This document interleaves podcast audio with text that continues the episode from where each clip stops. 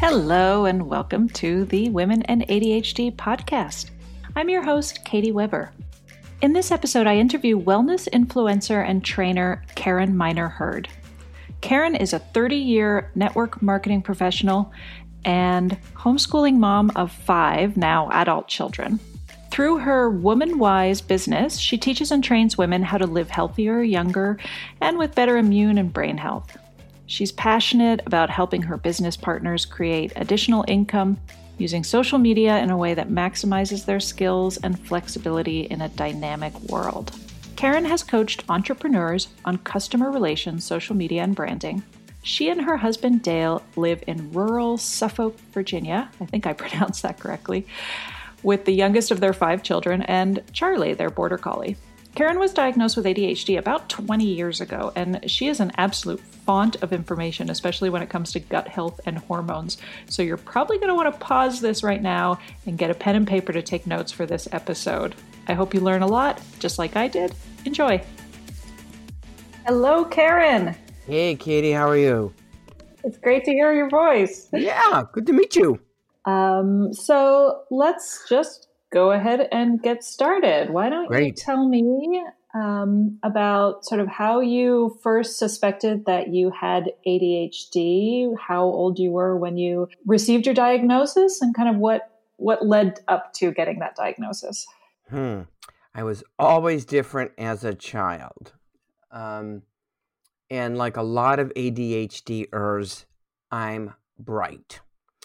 And so when you stick out like a sore thumb anyway, and in part because you're bright and you're bored all the time, and um, you know, you get a lot of comments like, does good work when she puts her mind to it, uh, talks too much, too eager to participate, those kinds of things. Sometimes you just write it off as being a weirdo. And so you just find ways, I guess, to cope with that. And it probably wasn't until I had children that I started to see that that ADHD uh, applied to me.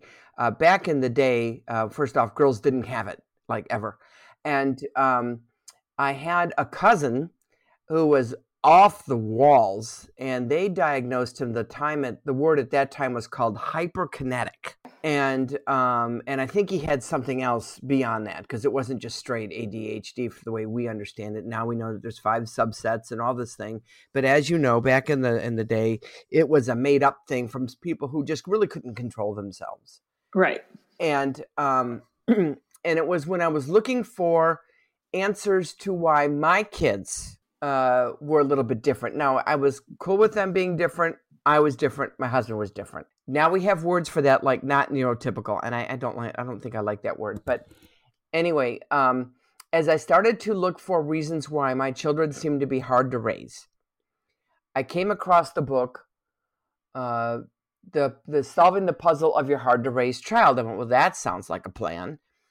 And it was by dr william crook and this was back in the 90s and he started talking about gut health and the implications for gut health and brain function.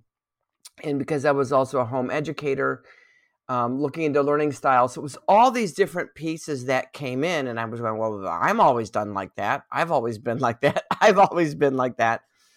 And it wasn't. Um, I got into. I have. A, I'm a wellness uh, advisor and educator, and I started doing that. In I really feel like the Lord led that led me into that in the mid '90s and then they started talking about ADHD and gut health.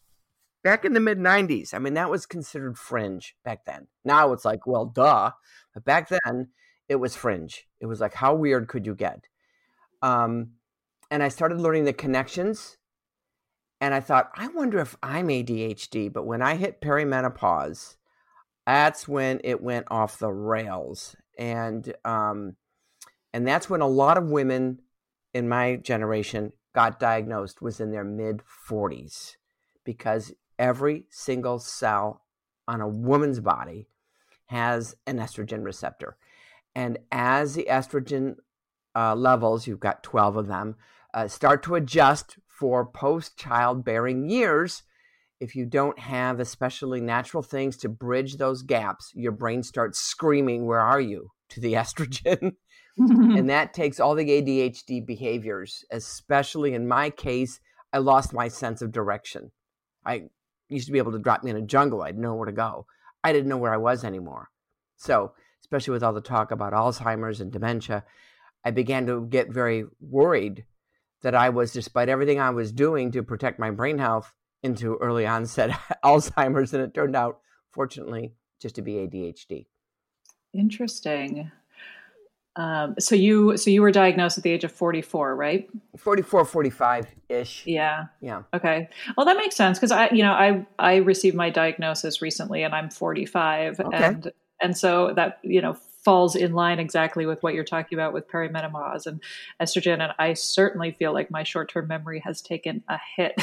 yeah, yeah, and it and it does, and it and it really makes you uh, for for women that are not ADHD and don't have different brain function issues.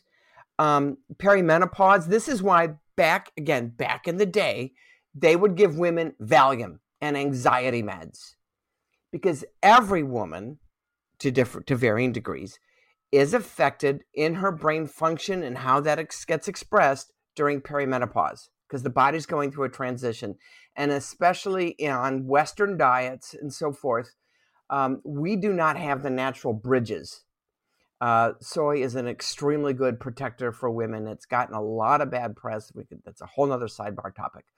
But for example, in in in um, uh, parts of the world where they have like high soy intake, women don't have the hit the wall um, with perimenopause the way Western women do, especially here in the U.S. Uh, you know, so I think a lot of women experience that. Um, you know that why do i not feel like me? Why am i so moody? Why does everybody in my line of vision have to get killed today? That kind of thing.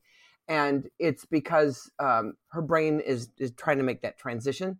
For adhd women and other women with with probably asperger's and other kinds of things that transition is exacerbated. Okay so so just one more time. Why is soy great? Is, is it the estrogen production? Why the um yeah, let's just if we could because I think that just probably created like 1400 questions for people. But I've heard first off, soy was considered a superfood for a long long time. And a lot of women uh, used it to naturally manage transitions. And um, it's very protective for women. In fact, re- several recent studies have shown that even in estrogen dependent breast cancer, uh, up to I think it was like 25% of women using soy with estrogen dependent breast cancer had a less reoccurrence than women who did not. And that's because plant phytoestrogens, which means from plant, is not as strong as the ones you make in your own body, and certainly far less stronger than the ones that they give you in birth control pills or the ones that can be have estrogenic effects from conventional cleaning products. They're not the same. But you, most physicians, in fact, I would say almost all physicians, are not trained in nutrition. They are not trained in those nuances. And in the medical care system we have, or the health, sick care system we have, they don't have the time to go learn that kind of thing. They've got what, five minutes with you? And then they're out the door. So it's mm-hmm. just easier for a lot of physicians to go, oh, it's all the same, don't use any. No, that's not true. And in fact, they're learning that uh, when when um, a plant based estrogen called a phytoestrogen, which again is weaker than your own, but it can attach to an estrogen receptor to basically say to the body, you know what, you're fine, you're good here, I got what I need, thanks. If you, uh, and you have to be eating like incredible amounts of plant based estrogens, I mean, like the kind they would use in a rat study. Um, to but if you if you do get quote too much whatever level that might be your body can break it down because it's a plant. No big deal and you just excrete it. It's not a big deal. They don't build up in the body. They allow the body to be protective um, without getting into excess. So the i asked um, one of the people i trained under was a cancer researcher who also happened to teach biochemistry and nutrition to med school students. And um, i asked him i said why are we seeing all this? He goes oh well the initial study that suggested that soy could be damaging to women was done in mice specifically bred without ovaries or immune systems. So he said, if you're a postmenopausal woman with AIDS exceeding eating excessive amounts of soy, you might want to be concerned. I mean, most people don't know that the uh, lab animals they used were specifically bred without the parts you would have. Does that make sense? Well, even medical trials and and um, you know most new medicine out there is only tested on men because they are so concerned about women's um, hormonal balance and and doing something to their womb or you know like I, I find I find most people don't realize how many medications out there that are prescribed to both men and women were only ever tested on men. Right, and then and then like like they do with um, we won't open this can of worms, but it's a good can of worms. Vaccines. Um, it's mm. not until they're into the general population that they really see what they can do or not do. Right. It's like, well, yes. that seems stupid, because the risks are not minor. The risks are not minor in some of this stuff. And here's the other thing: most people don't know. Ten percent of animal studies translate into human health maybe 1%, maybe, of test tube studies translate into human health. But if you're reading the news media, uh, study shows da da da da. Well, in in medical studies and scientific studies in general, I tell people it's like watching your parents or listening to your parents. You know, you're a little child at night, listening to your parents talk, and you're hearing through the bedroom wall, right? where we're going to go on vacation. And mom says Disneyland and dad says camping. And the mom goes, What about the beach? And dad says, I don't know. Why don't we do this? And, and you're going back and forth, going, We're going to Disneyland. No, the beach. Oh, camping. And you're, and that's what a scientific discussion is like. The studies are set up to literally contradict each other until they get to the place over time, sometimes decades, that the studies no longer contradict. And they can say, We think we have a consensus here that is a long process. But in a 24 7, 365 news cycle, we don't have the we don't have that. Does that make sense? Mm-hmm, mm-hmm. And most people don't understand that when they say study shows blank, it was done in a test tube. Well, the odds of that translating into your human health are almost zero. All that test tube study is saying, hmm, we might have something here. Let's do more test tube studies before we start involving animals and let's do more animal studies until we bring it to a human level. In yeah. the meantime, we're having this huge conversation in social media about blogosphere and all that kind of stuff. And basically, sometimes creating myths about health. And I know you work in wellness too, so you've seen this as well. So now I'm I'm fascinated by how easy, how well you retain medical facts and information because it's something I struggle with no matter how many times I read something. When it comes to actually uh, reciting it, I just I feel like I have a blank. So I want to ask you about your um, relationship with education when you were younger, and and I also know that you homeschooled your children when they were younger. So what led you to making that choice? Are those two related? Hmm my husband is a journalist and he was doing a story on homeschooling families. And he goes, I think I want us to do this. And I'm like, oh. Because, like a lot of women, I thought, hey, I'll get my time back, right?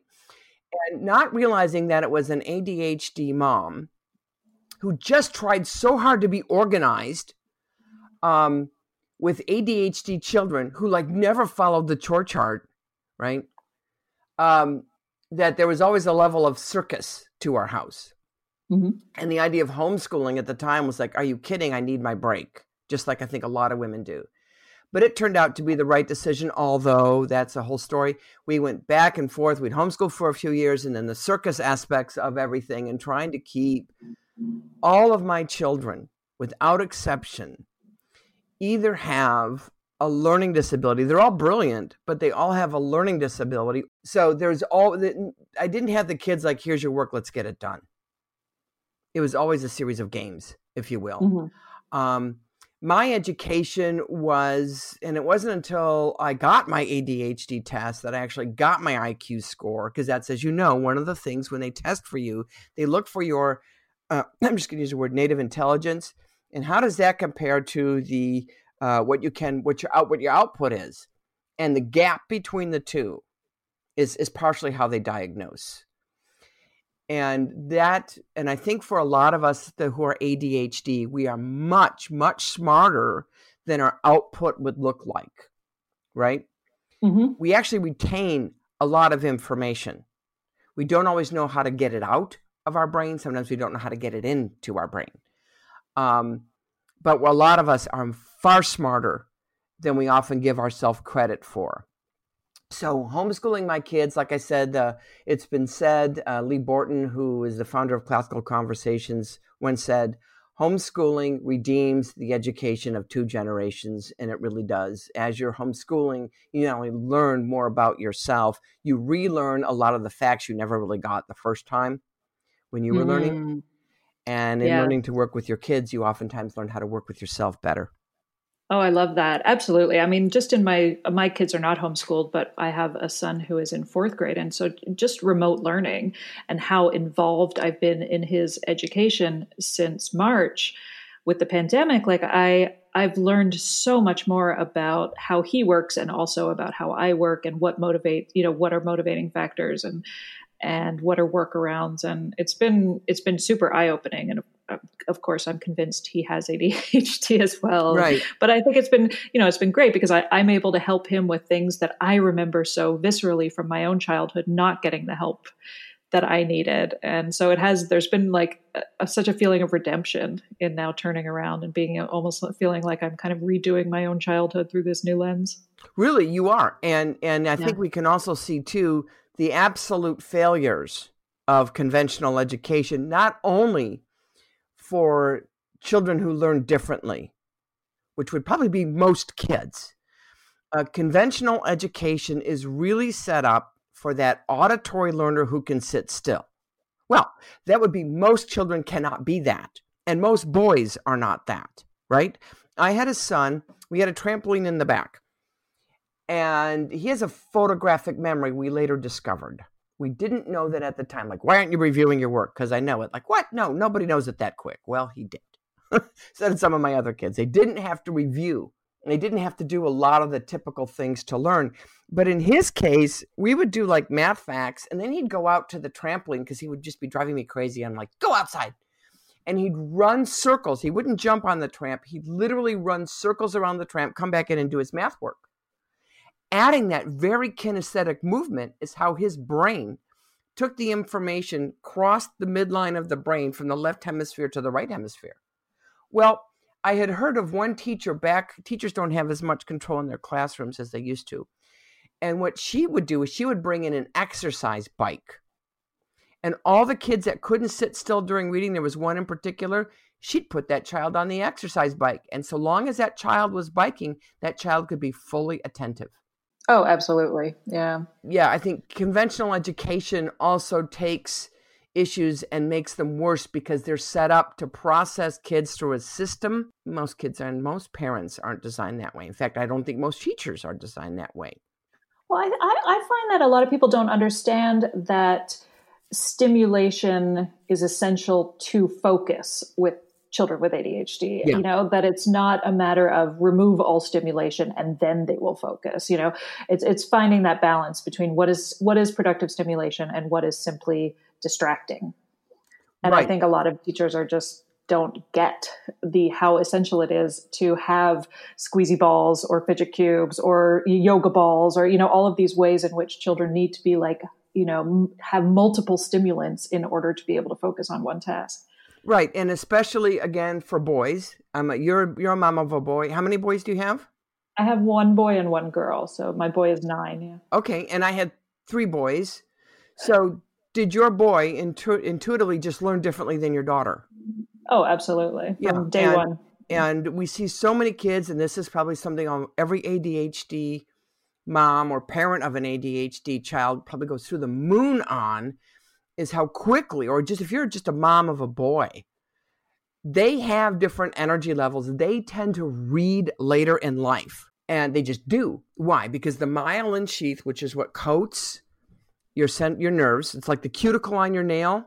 The myelin sheath coats your nerves, and when that sheath is developed, that's a lot of times when you can learn to read. It's just a mm. physiological thing. It's just a body time clock thing and it happens later in boys than girls. So by the time we want all boys to read by age five or six, they might not be physiologically ready to learn by five or six, maybe eight or nine or 10. But now we've got them in reading groups. Now we've told them all kinds of nasty things. You know, we've got given them labels, and it really was about child development. That was the advantage of homeschooling, by the way. Um, because I knew that, I did lots and lots and lots of read aloud to my boys. And my one boy did not learn to read till he was eight or nine, maybe closer to nine.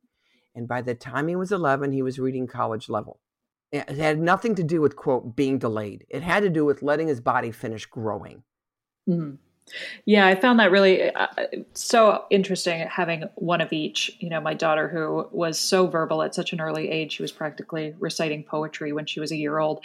My son, on the other hand, did not speak a word, not even mama or dada, until after he was 2 mm-hmm. But he also spent a lot of time, you know, building elaborately engineered Lego structures. You know, right. and so it's fascinating to me, like what we put value in in terms of milestones at those young ages and and again going back to what you were talking about with like brightness versus um, output and how you know i think that is is why so many people with ADHD have such issues when it comes to self-esteem and self-worth mm-hmm. and because you know it's it's like you know in your head that you are smart you just can't seem to prove it and and that divide that disparity is really what is causing so many of us to get misdiagnosed with depression and anxiety. Right, and and they're comorbid anyway.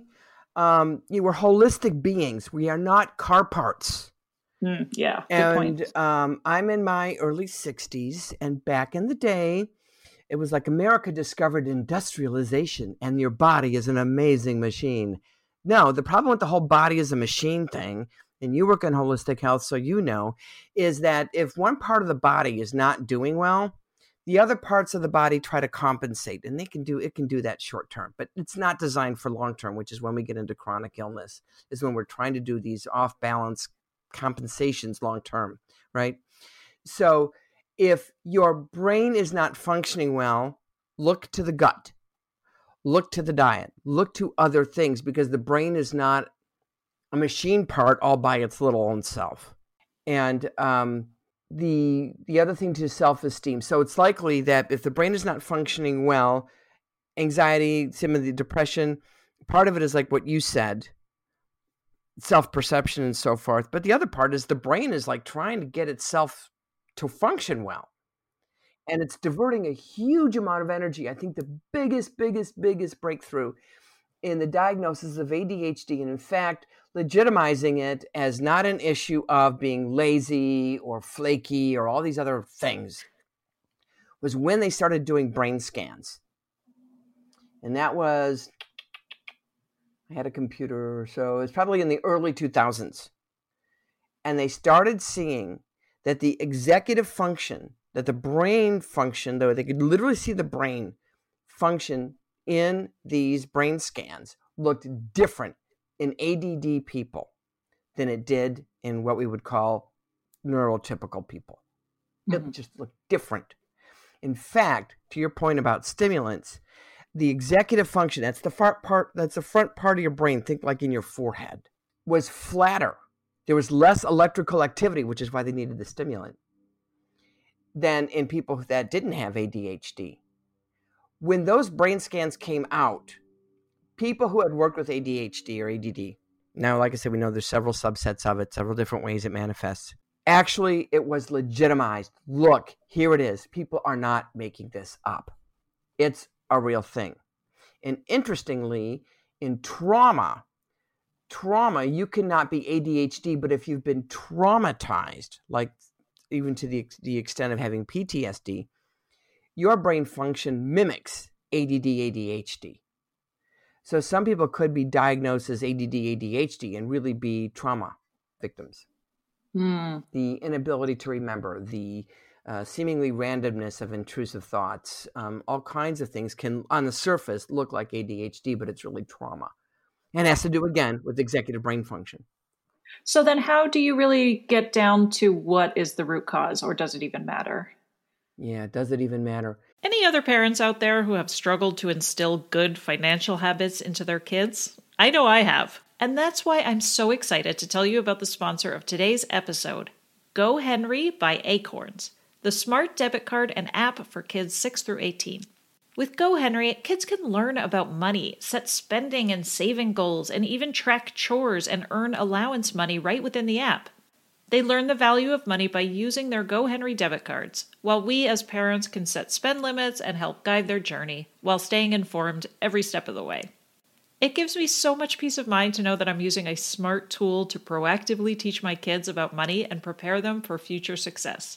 Set your kids up for success and get started today at gohenry.com slash women ADHD. Again, that's gohenry.com slash women ADHD. TNCs apply, renews from $4.99 per month unless canceled. I think um, I have a child. By the time I got had my fifth baby, by this time I was a, a wellness advisor. My first four children, I was not. And so I thought, oh, ho, I'm going to take so many supplements and brain health supplements. This child will not be ADD. I want to fix this kid's brain in utero because prenatal nutrition does matter. That matter. such an ADHD trait, by the way, you know, that you're like, I am going to take this pregnancy to the max. I am going to win. I am, I'm going to change his DNA. And, right. um, and she's not ADD. She still has a learning disability um, but she's not ADD. Uh-huh. Um, but with the type of learning disability, it kind of looked the same. yeah. So she has uh, likely an auditory processing dis- disability, and she has um, uh, generalized anxiety. I had massive panic attacks when I was pregnant with her, which was totally weird, but I did, and I think that was hormonal. I had her when I was 42. So yeah, and that is a very ADD thing. And I think the other thing about what is cool, what I'm seeing in the ADD ADHD community is saying, you know what, we might not be wired the way some of these other people are, but our wiring is completely unique and has its advantages. Oh, yeah, absolutely. And you probably know as an ADD person and as an ADHD entrepreneur that you're creative in ways and people go, Where do you get these ideas? You're like, Man, they are like always floating around. Let's go back and talk about um, pharmaceuticals because I know you you dabbled in meds for a bit, but you've chosen to not be on any kind of medication. So right. I'm curious about your journey with that. Why is that? And sort of what alternatives are helping you optimize your health now? Sure. Thank you. Um, that is a great conversation. Um, because as they say, as a, as a, a, a colleague of mine in my um, business said that she passed her ADHD test with flying colors. And I thought that was a great way to say that. I always I said that too. I was like, when I I did a self test, I scored so high, and I was like, I think that's the best grade I've ever gotten on a test. Isn't that awesome? So yes, yeah. also passed with flying colors. It wasn't until I hit, and I had again, I stumbled into it um, when I got into my um, uh, when I partnered with my company. I had started out in educational toys, and um, started to uh, part of it was ADHD, but as I was working with moms on some things, I would say, well, you know, the dairy allergy is probably a functioning, you know, your kid's brain health and uh, your child's brain function, and there's no toy I've got that's going to overcome the fact that your kid eats a ton of cheese. And so that should, that was your clue right there. I wanted to go to what's the root, what's the root, what's the root.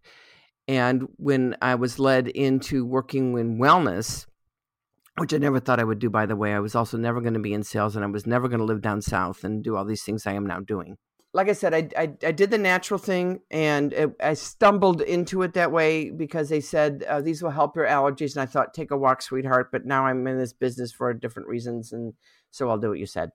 I mean, I was I was about so cynical that nobody could ever say it was placebo effect because my brain thought it would be a good idea. What I discovered was not only did I come off all my allergy meds after six weeks, and after about uh, two months, the PMS went away, the joint pain went away, I started focusing better, and I was like, whoa. um, when you when I didn't lose two weeks a month to just PMS. PMS again, there's that estrogen hormonal thing. That's why PMS especially can be worse in ADHD women, and that just takes the brain function and exacerbates any of the bad issues.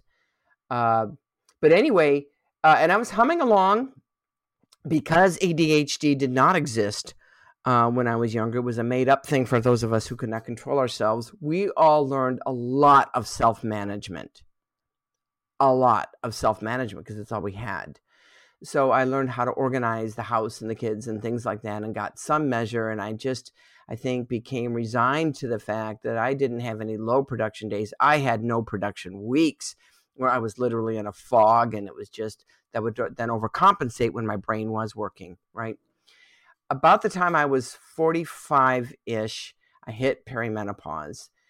And my I didn't because I was um, using a lot of our soy shakes and things like that. I didn't really have the hot flashes. I didn't have the PMS. I didn't have a lot of the symptoms women had. What I did notice was I couldn't remember where I was. I was me who never needed a map or could read a map once and that was it. And I knew where I was. I couldn't I couldn't remember how to get places, which was terrifying in the wake of, of new Alzheimer discussions, right? Mm-hmm. Um, by that time, I was also starting to deal with lifelong PTSD. So now I'm in therapist's office. I've also all these kind of all these different streams in my life started coming together, and I thought, well, I'll go get tested for ADHD. What the heck? Why not? Well, pass the test with flying colors. Then the next question is, will you do uh, medication? And I had been adamantly opposed to it. I had helped some clients through getting on, their own kids off medication and so forth. But I was at this point really not functioning well at all. And I thought, I can't be prideful. I just got to do what I got to do. So then it was hunting for the right ones. And I tried some of the non stimulant ones like Strattera.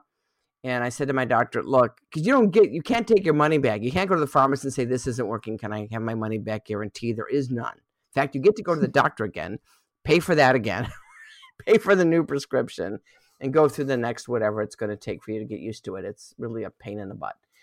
And um, he said, Well, how did you like it? I said, Well, I was calm because I had no thoughts. it was like I had like non functioning. I had no thoughts, is the only way I could describe it. So I hated it. Uh, I think it does work for some people, right? It's very individual. Uh, but for me, I hated it. And then I just did old fashioned Ritalin me and my six or seven cups of coffee a day and can seem to do fine. Uh, and the Ritalin seemed to help. It was that little extra I needed on top of my nutrition program I was still doing. And I did the Ritalin uh, off and on for a couple of years, and then said I and we and then my company came out with some new brain health products. Started those and found I didn't need the Ritalin anymore. Um, and then after when I hit menopause, menopause is a cessation of menses and that is one year, no period. So if you go nine months and you get a period, you get to click off that year all over again, starting from that ninth month, and you get your new year. Um, and then once I got through that, it's like I can, I still don't have the quite the same sense of direction I used to, but I don't get lost as much anymore. So a lot of my brain functions seem to have come back. Okay, and the brain health supplements, we can talk about your business as well. This will be a nice segue, but like, so the brain health supplements that you were taking or are taking, what what do those consist of? It's um, when I when I go with folks, we're all tempted. We've been trained by the medical f- community to, if I have a problem, what's the one thing I need to do, right? I think sometimes as ADDers, we're like, what's the one thing I need to do? Wait, no, let me do these 42 things all together in this real elaborate program I'm going to do, like right now. No, we're so impatient. I know exactly. I want to find the solution right now. Yeah. And I'll do all these 400 things. I can't. I'm overwhelmed. It's too much. I'll do nothing. there's there it is right there, right? Yep. So I really believe in, in in keeping it simple, but you also don't want to. You ought to do enough of the right stuff. And mm-hmm. I think the temptation is when you're doing anything holistically, and I know that you work in wellness as well. People come to you and like, what's the one thing I have to do? You're like, well, that's the one place you can start but uh, it's that's why wellness wheels and these kinds of things can be helpful. Anyway, um, I always like to lay a foundation. Your body is runs on vitamins, minerals, fatty acids, and water. So let's get that straight. Because if you don't have enough of those and you're starting to throw in a homeopathic or an herbal or whatever, you don't have the basic cell health, which those will help increase the function of. So it's kind of like saying, well, I've got a house. Um, I'd like to decorate, yes, but furniture would be good why don't you put in some furniture so you have a place to sit and eat? No, you want to go renovate and do right. It's kind of like, yeah, that's a good thing to do, but it's in the wrong order. So lay a good foundation. That's really, really important. And do one that you can do every single day. I can't tell you how many people I consult with and they're not even on a good multivitamin. There's a reason why those exist. They, they provide a baseline. So you got to create your baseline. And you want to make sure you have fatty acids and good gut health. So I always like to start there. Then if we when we do the targeted brain supplements, they'll work far better. Otherwise, uh, some people might not need them because the issue was getting the gut health straight and getting them on a baseline foundation, and they're good to go. Does that make sense?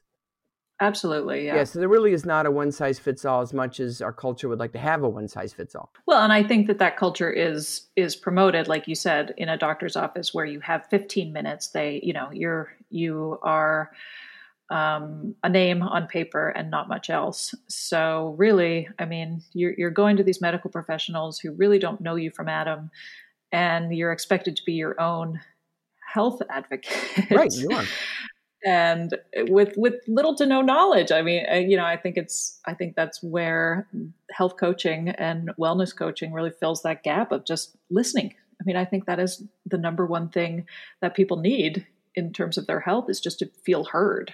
Right. And like you said start from there. Right and the thing with medication is virtually all medication takes a toll on the body in some way so um, like i have um, a family member with um, an autoimmune disease called lupus and uh, the medications that that person is on when I when they did their supplement program, some of the supplements I had this person emphasize was to counteract some of the side effects of medication. So the other thing to know when you're doing a nutrition program is it's going to help offset the side effects of medication.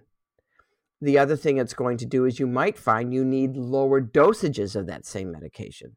Always better. So sometimes you can't get away from having the medication, but you can offset the side effects and hopefully function just as well or better on a lower dosage.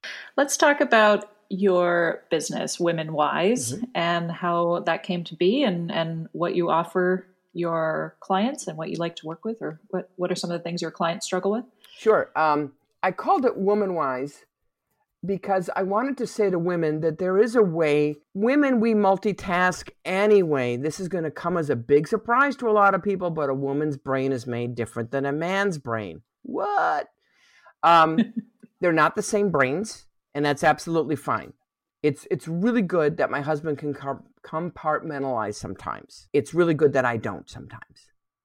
And I think it's better to appreciate the differences between a man's brain and a woman's brain rather than try to, again, say one brain is superior to the other. And we, why don't we all have the same brain?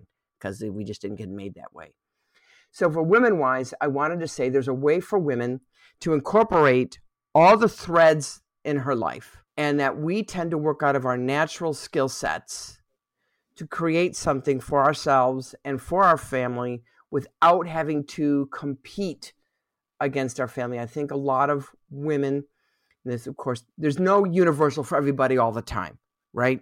But for a lot of women, uh, they have to when they're working, especially in a corporate setting or an outside the home setting, might be feel that they're in a position where they have to compete uh, to kind of kind of create this work life balance, which in many ways is a myth. There's always something that has to give. So I wanted to say with WomanWize, we have a way to do that. We have a way that use the natural skills you have as a woman, the natural ways you function as a woman to create a business and a lifestyle that has impact, uh, that's meaningful, and that can make you very wealthy if you want to be very wealthy. And we're partnered with a company that's a supplement company. They've been around a long time. And the reason why I chose to partner with them was not only were they very transparent about what they did, they were very objective about what they did. So they didn't breathe if they couldn't prove it with third party studies. And one of their criteria was if we cannot test what we're doing on people, we probably shouldn't be making it in the first place. So let's just think about that for a minute. so back in the 60s, they didn't do animal testing when that was the thing to do.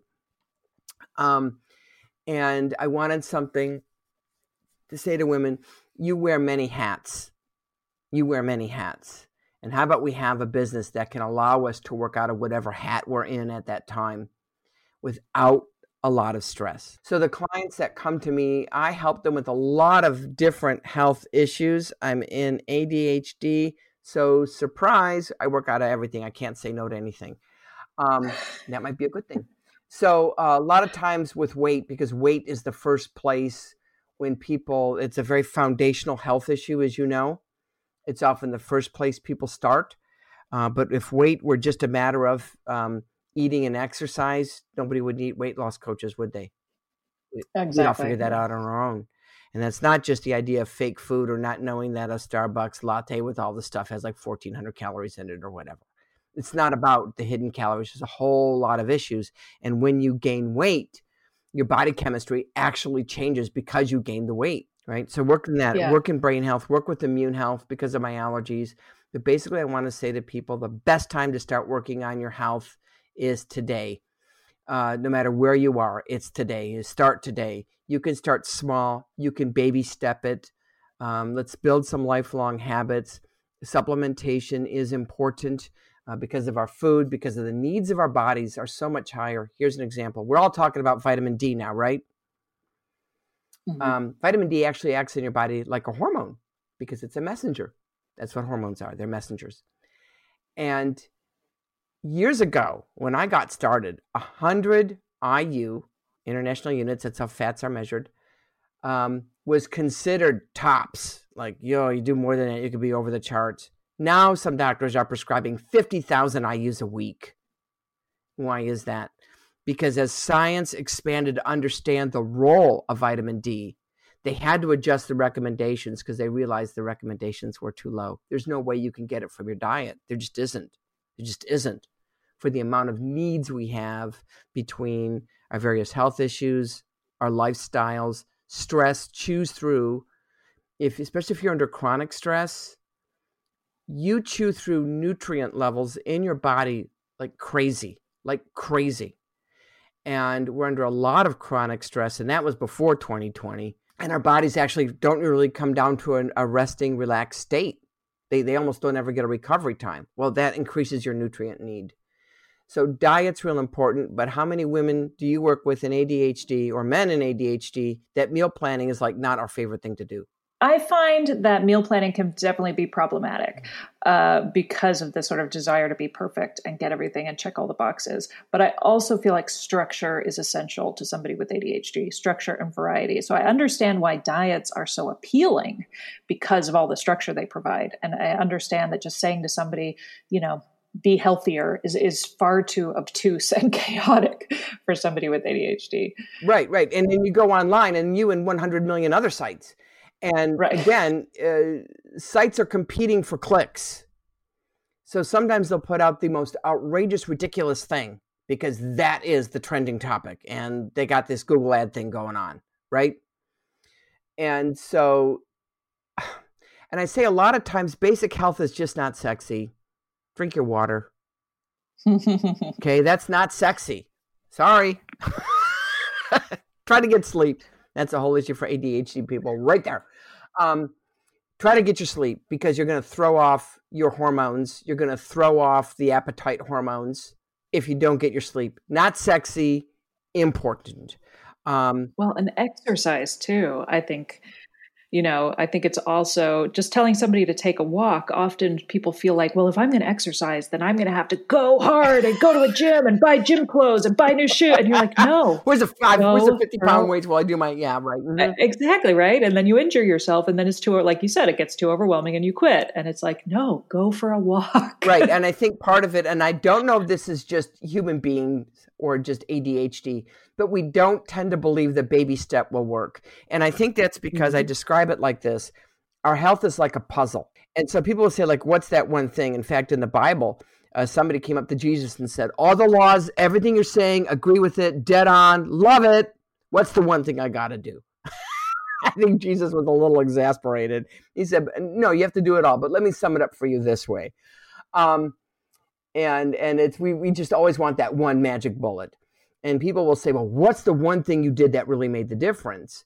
Well, if I take out the water, your brain needs water to function. If you don't get enough water, you're already hindering cognitive function by as much as 30%. Drink your water. Coffee's not water. I know it's a bummer. I just totally shot the holy grail, right? The, the elixir of life for every ADHDer. we mix it with water, but it's not water once we add the coffee beans. But um, so the other thing is to know that you're building out on habits. And I think this is what you work with as well. We start these habits and we build them up. And over time, a lot of time, the last piece that comes into your puzzle that finishes the picture where you go, see, maybe that's the only thing I needed to do.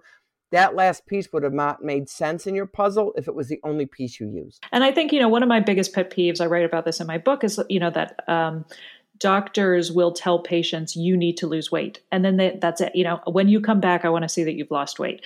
They don't talk about the fact that weight is a symptom mm-hmm. of behaviors. And so people uh, you know like you said i don't know if it's adhd or if it's just the way all humans are wired but we want to lose weight as fast as possible. What's the way what's the fastest route to getting this weight off? Because the weight is the problem. You're like no the weight is the symptom. Right. So uh, you know the doctors are just not talking, you know, they put such an emphasis on the scale that they don't talk about what habits got you here in the first place and what habits are going to are going to get you out of this. So you're right. It, it's habits, it's lifestyle. Those are long term. Uh, sometimes uh, things like the we have we have a program that works to balance metabolism so that people aren't coming to us every year going, "I need to do the diet again." Well, no. you know, give yourself like a five pounds. When you hit past the five pound mark, because especially for women, our weight can fluctuate every single day. Hormones, water, all that jazz. And so we usually say wait till about you you about five pounds over your healthy your best weight, your healthiest weight, before you start thinking about quote losing it again because you've got too much of that variable in there. I don't know if you tell some your clients something different. So um, I just want to find out more about uh, Women Wise. Where can where can people who are listening find you? How can they work with you? Where are you available? Uh, Perfect. I work digitally, and I have. I decided back in the early 2000s I was going to use the internet. The uh, you can go to my website w o m a n w i z e. I spell it wrong on purpose. W O M A N W I Z E dot com. And once you spell that, and hopefully you put me in a search engine and hopefully I pop up and populate that thing. So I am on Parler, MeWe, Facebook, Instagram, Rumble, YouTube, LinkedIn. I think that's an ADD thing. How many social media platforms can I be on? I know, right? Um, oh, thank goodness for social media dashboards. But you can find me there. I work through um, I have a, a, lot of different ways that I work with clients, primarily when people come to me. Um, I have a wellness center, which is free for people. It has thousands of dollars worth of archived uh, webinars. I actually did one on brain health, better kids, better better brains, better kids. Brain behavior, uh, brain function and behavior is huge. Um, and in there's also interviews with naturopaths, physicians, research scientists, which are normal people can listen to and understand. Okay, we, they're not too techy, but they're they're vetted, so we don't have a lot of myths and craziness in there. And that's free for my clients. I have a weekly email newsletter that goes out. I have uh, Facebook community groups, um, and I'll, we can work individually, one on one, and I can also work and give class uh, workshops. Amazing. All right. Yeah. So it's, and then my email is Karen at womanwize, W O M A N W I Z E dot com. Awesome. Well, you are clearly expert level in so many interesting health subjects, and I love that. And um, I was talking to um, one, one of my friends once said to me, Karen, you have the gift of topic immersion. Oh, I like that euphemism. Okay. There you go, right? It, and it, but you know what? That is our strength and oh yeah. we all become absolutely. you know and i think uh, to just encourage all of us that are adhd instead of looking at and if you're new to the diagnosis or depending on the environment of people around you you may believe that there's things wrong with you. It's just different. And the skill the skills that we've developed in managing ourselves it's really a high level of discipline when you really think about it. The structures that we've adopted for ourselves and the ways the, the creativity I, have never met an adhd person that's not interesting because we can talk about anything at any moment and we have done so much and we offer so much and we are so creative that we just need to embrace the skills and the way we were made and really enjoy our lives that way Absolutely. What a great point. Give yourself some credit. Think of all the ways in which you've kind of intuitively worked around, mm-hmm. um, you know, worked within the society to uh, help yourself. Like, yeah, absolutely. Okay, well, thank you so much, Karen. It was wonderful talking to you. Thank you so much, Katie, for the opportunity, and uh, I love networking and connecting with you. And um, uh, blessings on your business as you work with people to help them achieve, you know, a healthy weight and to break those awful diet cycles. All right. Well, thank you again so much. It's been a real pleasure talking to you and learning all about what you do. And I look forward to seeing you around on, on Facebook and the groups and online. And good luck with your business. Thank you so much, Katie. And thanks again for the opportunity. It has been a pleasure. And there you have it. Thank you for listening, and I really hope you enjoyed this episode of the Women and ADHD podcast. Also, you know we ADHDers crave feedback, and I would really appreciate hearing from you, the listener. If you're a fan of the podcast, please take a moment to leave me a review on Apple Podcasts or Audible. And if that feels like too much and I get it, then just take a few seconds right now to give me a five star rating. Or share this episode on your own social media to help reach more women who maybe have yet to discover and lean into this gift of neurodivergency. And they may still be struggling and don't even know why. And if you'd like to find out more about me and my one-on-one coaching for women with ADHD, head over to womenandadhd.com slash coaching. And you can always find that link in the show notes. I'll see you next week when I interview another amazing woman who discovered that she is not lazy or crazy or broken, but she has ADHD and she is now on the path to understanding her neurodiversity and finally using this gift to her advantage. Take care till then.